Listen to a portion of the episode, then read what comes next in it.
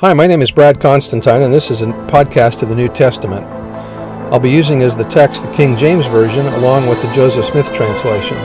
Although this is not an official recording of the Church of Jesus Christ of Latter-day Saints, every effort's been made to be as doctrinally accurate as possible. I'll also be using quotes from general authorities of the Church, the Apostles and Prophets, and B Y U professors and others, and uh, every word out of the Scriptures themselves. So if you're ready for a really detailed analysis of the New Testament, you've come to the right place. Welcome. Hi there, welcome back. This will be for Hebrews chapter nine. The heading reads, Mosaic Ordinances Prefigured Christ's Ministry. Christ is the Mediator of the New Covenant. Verse one. Then verily the first covenant had also ordinances of divine service and a worldly sanctuary. Built on earth, there are three main divisions in the tabernacle of Moses. The temple of Herod presumably was set up the same way. The first was an outer courtyard which contained the altar of sacrifice and the large laver for washing ordinances. This is where the Levites performed most, most of the animal sacrifice spoken of in the Mosaic Law. This area represented the celestial kingdom. The second division was called the holy place. Both the holy place and the holy of holies were contained in an enclosure within the courtyard, the two rooms being separated by an elaborate double veil. The holy place was a room which contained the altar of incense, the table of shewbread, and the golden candlestick. Paul refers to this room as the first tabernacle. Performing ordinances in this room was com- common but still considered a privilege. This was the room Zacharias entered when his, hot, when his lot was to burn incense when he went into the temple of the Lord. This area represented the terrestrial kingdom. The third division was the Holy of Holies, the most holy place, or the holiest of all. Paul refers to this place as the second tabernacle.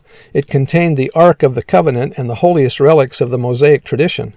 Representing the celestial kingdom, only the high priest was allowed to enter this room, and this was only once a year.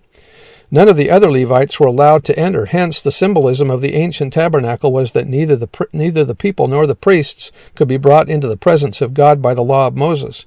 Paul doesn't miss the symbolism, declaring that the way into the holiest of all was not yet made manifest, which was a figure for the time then present.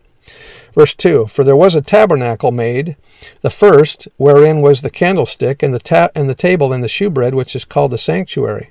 And after the second veil, the tabernacle, which is called the holiest of all, or the holy of holies, which had the golden censer and the ark of the covenant overlaid round about with gold, wherein was the gold, golden pot that had manna and Aaron's rod that budded, and the tables of the of the of the covenant. And over it the cherubims of glory shadowing the mercy seat, of which we cannot now speak particularly. In other words, it's too sacred to talk about. Now when these things were thus ordained, the priests went always into the first tabernacle, accompanying the service of God. But into the second went the high priest alone every once every year, not without blood, which he offered for himself and for the heirs of the people. The Holy Ghost signifying this, that the way into the holiest of all was not yet made manifest, while as yet the first tabernacle was standing. Christ brings us into the presence of the Father, which was a figure, verse nine, which was a figure or similitude for the time then present, in which were offered both gifts and sacrifices that could not make him that did the service perfect as pertaining to the conscience. Though Paul did not detail the meaning of each of these items associated with the temple, his purpose was to emphasize that each was intended as a witness of Jesus as the Christ. That was by Joseph Fielding McConkie. Verse ten, which consisted only in meats and drinks and divers washings and carnal ordinances imposed on them until the time of Reformation. Paul named various of the Mosaic ordinances and performances and said they were a shadow of heavenly things.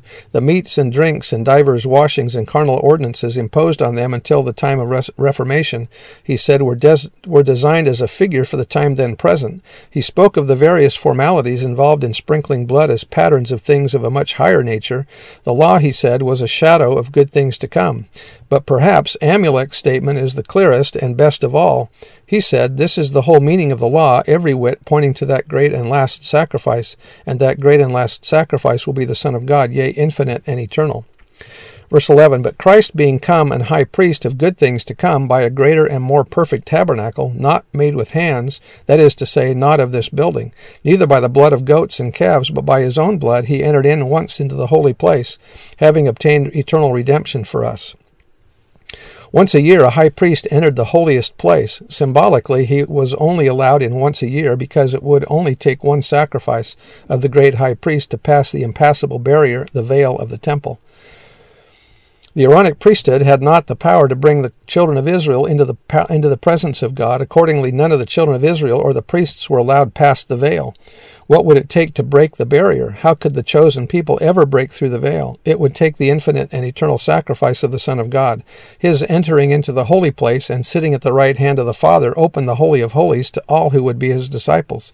Hence, when the great sacrifice was complete, the veil of the temple was rent in two pieces. Was it the earthquake that tore the veil? The veil was suspended on two rods. An earthquake might have knocked it to the ground, but it would not have torn it in two, from the top to the bottom. Rather, the temple veil was torn by the hand of God, symbolizing that moment when the great high priest had broken the great barrier, when he had split the blood that when he had spilt the blood that could actually atone for sins, when the law of Moses and its temple ordinances had finally been fulfilled. Bruce R. McConkie said, "Deity rent the veil of the temple from the top to the bottom. The Holy of Holies is now open to all, and all through the atoning blood of the Lamb can now enter into the highest and holiest of all places, that kingdom where eternal life is found." Paul, in expressive language, shows how the ordinances performed through the veil of the ancient temple were in similitude of what Christ was to do, which he now, having done, all men become eligible to pass through the veil into the presence of the Lord to fulfill or to inherit full exaltation. We know that uh, this, the similarities here between the Holy of Holies and the celestial room is that uh, the Holy of Holies, uh, um, or the celestial room, is the holiest place uh, that we go into. Uh, however, each temple does have a room that's the Holy of Holies. We know that in the Salt Lake Temple, there's a Holy of Holies, which is just off of the celestial room, uh, and that every other temple uh, that's been built has also a Holy of Holies. Verse thirteen, "For if the blood of bulls and of goats and the ashes of an heifer sprinkling the unclean sanctify sanctifieth to the purifying of the flesh, how much more shall the blood of Christ, who through the eternal Spirit offered himself without spot to God, purge your conscience from dead works to serve the living God? And for this cause he is the mediator of the new covenant, that by means of death, for the redemption of the transgressions that were under the first covenant, they which are called might receive the promise of eternal inheritance. For where covenant is, where a covenant is, there must also of necessity be the death of the te- of the victim or the testator. For a covenant is of force after the victim is dead, otherwise, or since it is of no strength at all while the victim lives or liveth." In other words, Christ had to die to bring salvation. The testament or covenant of salvation came in force because of the atonement worked out in connection with that death. Christ is the testator. His gift, as would be true of any testator, cannot be inherited until his death. Christ died that salvation might come. Without his death, he could not have willed either immortality or eternal life to men. That was by Bruce R. McConkie. Verse eighteen, "Whereupon neither the first covenant was declared was was dedicated without blood. For when Moses had spoken every precept to all the people according to the law, he took the blood of calves and of goats with water and scarlet wool and hyssop, and sprinkled both the book and all the people, saying, This is the blood of the covenant which God hath enjoined unto you. Moreover, he sprinkled likewise with blood both the tabernacle and all the vessels of the ministry. And almost all things are by the law purged with blood, and without shedding of blood is no remission." Joseph Fielding Smith said, "Here is a clear statement that the remission of sins cannot come except by the shedding of blood. In ancient times, sacrifices were made by the shedding of the blood of clean animals. This shedding of blood was twofold in its application. It pointed forward to the great sacrifice that was to be made by our Redeemer, and it also became a purifying agent which helped to remind Israel of sins and how to overcome them. Since it was by the creation of blood that mortality came, it is by the sacrifice of blood that the redemption from death was completed, or was accomplished, and all creatures freed from Satan's grasp. In no other way could the sacrifice for redemption of the world come or from death be accomplished, blood being the agent of mortality. It had to be returned to Satan and to death whence it came. Have we ever stopped to think of the deplorable condition this world would What world was in due to the partaking of the fruit by Adam? No doubt Satan felt that he had accomplished his purpose in bringing death, and therefore the entire posterity of Adam would become subject unto him. The blessed Son of God was chosen before the foundation of the world to redeem mankind. It had to be a redemption by the shedding of blood. Also, it had to be by a God who had power over death, one who could lay down his body by the shedding of his blood, and then take his body up again by the inherent power which was in him. Jesus obtained his blood from his mother Mary. He obtained th- th- his power over death from his Father. Therefore he could and did voluntarily surrender himself to his enemies who crucified him by the shedding of his blood. When he arose from the tomb, he was free from blood, and his body had become subject to eternal law henceforth and forever. Verse twenty-three, it was therefore necessary that the patterns of things in the heavens should be purified with these, but the heavenly things themselves with better sacrifices than these. For Christ is not entered into the holy places made with hands, which are the figures of the true, but into, but into heaven itself, now to appear in the presence of God for us. Nor yet that he should offer himself often, as the high priest entereth into the holy place every year with blood of, of others. Once a year, on Yom Kippur, or the Day of Atonement, the high priest would make sacrifices for himself and his brother priests, so as to make them symbolically worthy to perform their sacred functions. Then he would lay aside his priestly robes, don a simple white tunic in preparation for the sacrifice itself, and return to the other, to the outer court. Taking two pure, unblemished male goats, he would dedicate one to Jehovah and one to the evil one, Azazel, or the devil. The goat dedicated to Jehovah was then sacrificed in the outer court. Its blood was taken into the Holy of Holies and sprinkled on the mercy seat and before the Ark of the Covenant. This symbolized that Israel's sins were atoned for by sacrifice. That was out of the Institute Manual. Verse twenty-six, For then must be for then must he often have suffered since the foundation of the world, but now once in the meridian of time hath he appeared to put away sin by the sacrifice of himself.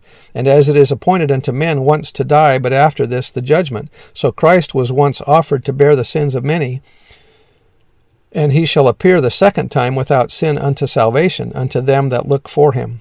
As the pure sacrificial offering, Christ was beyond sin. Thus, he gave for sin what sin could not rightfully claim. As the perfect high priest, he gave himself as the perfect offering.